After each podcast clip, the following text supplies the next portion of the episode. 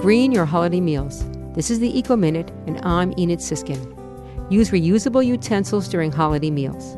Use cloth napkins, silverware, glass drinking cups, ceramic coffee mugs, and reusable plates rather than take up valuable landfill space with disposable items.